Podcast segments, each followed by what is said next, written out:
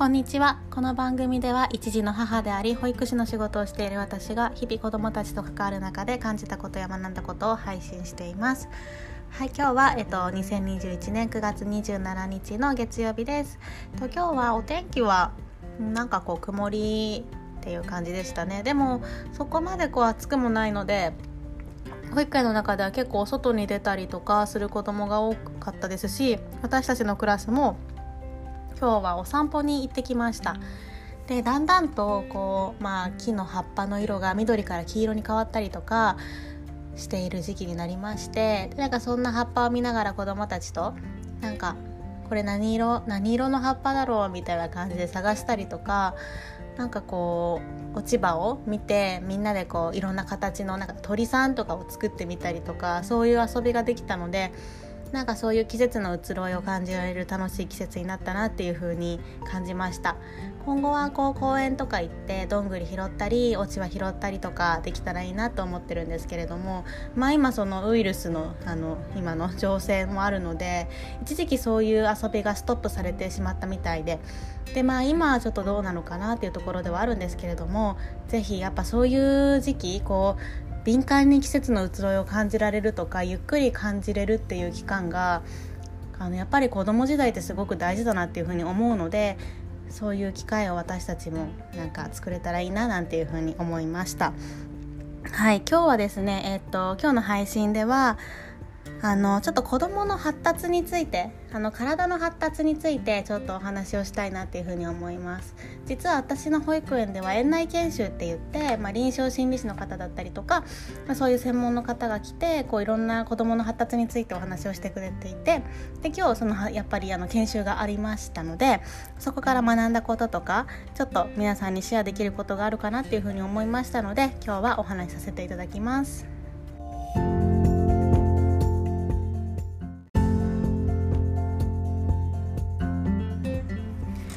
はい今日は子どもの発達についてちょっとお話をしたいなっていうふうに思いますで、えーと、子どもの発達って言ってもいろいろあると思うんですけれども今日は特にその前段階というか子どもの発達の具体的なところに行く前の一番大事な知識というかそこの部分をお話ししたいなっていうふうに思います。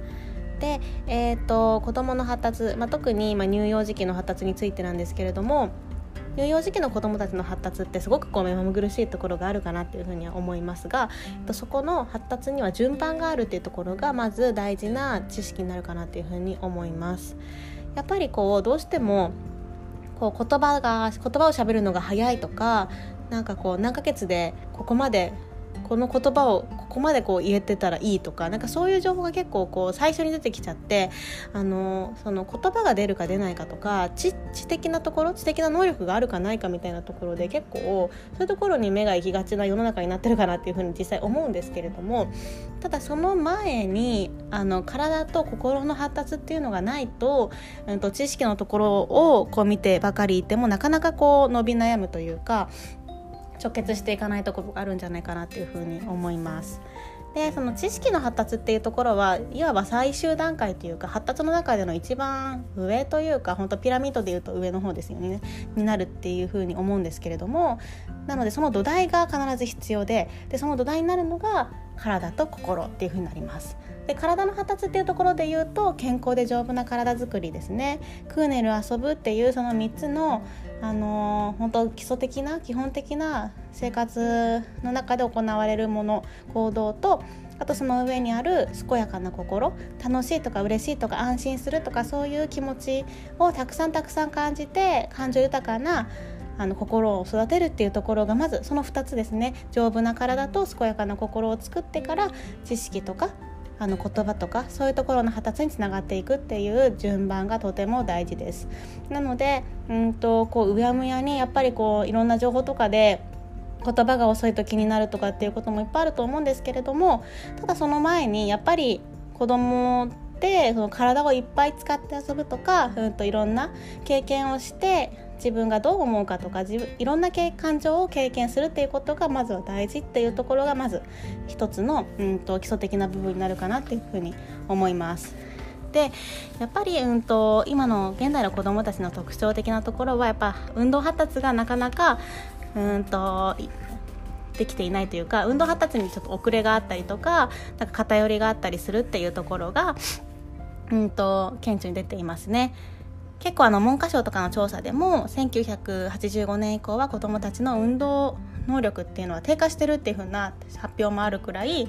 っぱり子どもたちのあの運動発達っていうのは昔と変わってきてるっていう風に言えると思います。実際あの保育園でも見るんですけれどもやっぱ朝から朝登園しても朝からなんかこうぐったりしてるっていうか眠そうとかかそういう子もって結構意外に多いんですよね。ではそういうのって、まあ、その日の気分とかももちろんあるので一概には言えないんですけれどもやっぱそういうふうに運動発達的なところがまだこうしっかり伴ってないというか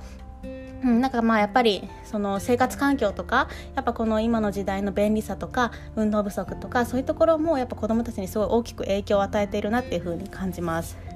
でこの運動能力が低下すると何がいけないかというとやっぱこう日常生活の力とかあとは、うんと、日常生活ですね。日常生活の動作がこう思うようにできなかったりとか自分の体の使い方がわからないとかなんか動かし方がわからないっていういう風になってきてそうなっちゃうとやっぱ自分の体を使うことに対する意欲が低下するっていうところにつながります。これは普通に私も理解できるというかやっぱなんかこう疲れてたりとかなんかこう体の使い方がわからないとか苦手意識を持っちゃうとやっぱそれに対する意欲ってなくなりますよね。だからそれと同じだと思うんですけれども、まあ、そういうふうに運動とか体を使うことに対して意欲が低下していくとうんとどんどんどんどんまたこう自分に対しての悪循環というかまあ、もちろん運動することも嫌だし動くことも嫌だしあとは何かを学ぶとかそういう頭を使うってことも嫌っていうふうにつながっていくことになるので、まあ、その運動機能の発達っていうのはとても大事です。でその運動機能が発達する時期っていうのがうんと、この乳幼児期ですよね小学校に入る前の時期っていうのがとても大事でこの時にあのいろんな体の使い方を覚えたりとか自分の体ってこうやって動くんだなっていうのをこう本能的に理解するというかいちいちこう意識しなくても動かせるっていう風になるまで習得していくっていうのがとても大事だっていう風に考えられています。なので、うんと今ってやっぱりそのなんだろうな、ハイハイする時期がこれとか、この時期だとか、言葉を話し始めるのはこの時期だとか、いろんな情報がある中ではあるんですけれども、例えば、ハイハイが遅い子供がいたとしてでもその子供はまだその腹ばいの状態ずりばいとかの状況で自分の体を使って自分の体を鍛えてる時期っていうふうにも言えます。なのでそれに対してむやみやたらにあもうこの時期だからこれをさせなきゃみたいな風に体その子供がやりたい体の運動機能ではないところをまた期待させようとしてしまうとまたそれが後々の運動機能に対して影響を与えてしまったりとか子供がやりたいこととはまた違うっていうところでなんかこう齟齬が起きてしまう可能性もあるので子供たちのその発達っていうのはやっぱそのうんと、いろんな個人差があるしスピードっていうのはそれぞれだし早ければいいっていう問題でもないんですよね。あの私の子供なんかそうだったんですけれども結構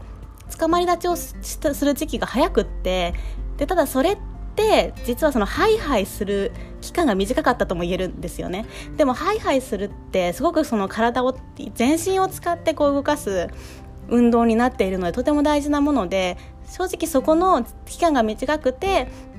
あのハイハイというか、えっと、捕まり立ちとか伝え歩きとかが早かったとしてもなんか大丈夫なのかなって逆に私は心配になっちゃってたんですけれども、まあ、そういうところもやっぱこう個人差があるのでなんか一概にそれがあの早ければいいっていうことではないっていうところをまず知ってもらいたいなっていうふうに思います。それとあと私のようにちょっとなんか早すぎたんじゃないかとかここの部分全然やってないよとかっていうところがあったとしてもそれは今後の乳幼児期の遊びとか日常生活でこうその動作を組み入れたあの活動するってことは可能ですし保育園でもそれはやっていきたいなって私自身は思ってるんですけれども思うのでなんかそこに対してもあんまり悲観的にならずになんかあこの時期のここの部分はあんまりしてないなと思ったらそれに対するそれに関するなんかこう遊びとかをどんどん取り入れていくっていうのは一つの案かなっていうふうに思います。なので私もですねちょっと自分の子供の成長を見ながらとかあと今保育園にいる子どもたちを見ながらちょっと運動機能についていろいろ観察しながら見ていきたいなっていうふうに思うのでまたそういったところも具体的にお話ができたらなっていうふうに思っています。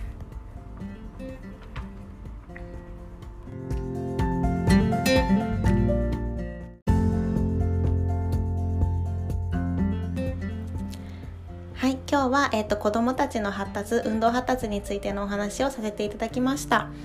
やっぱりこう発達と一つ口に言ってもいろんな過程があるし、まあ、その過程がすごく実は大事だったりするんですよね。そのなんでその過程を踏んで次の過程に行くのかとかっていうところが結構見落とされがちでなんかこれができてればいいとかなんかこう一つ一つがこう分断されて情報ってこう流れてくる気がしていて私もそうだったんですけれどもハイハイはこの時期にしてるとかなんかそう思ったら次の段階になってくると伝え歩きってこの時期にしてるとかなんかそういう知識が一つ一つがこうつながってなくてなんでハイハイっていう運動があってその後にこうあの両足で立ってっていう動きになっていくんだろうとかその過程がすごく大事だったりをするのでまあ、そんなところをやっぱりこう学んでいくっていうのは、まあ、保育士としてもそうですけれども子育てをする人として知っておくっていうのは大事だなっていうふうに感じています。で今後は、まあうんと、こういったあの発達の話もしたいなっていうふうに思っていてこう具体的になんかこういう子供がいた時にどういうところの発達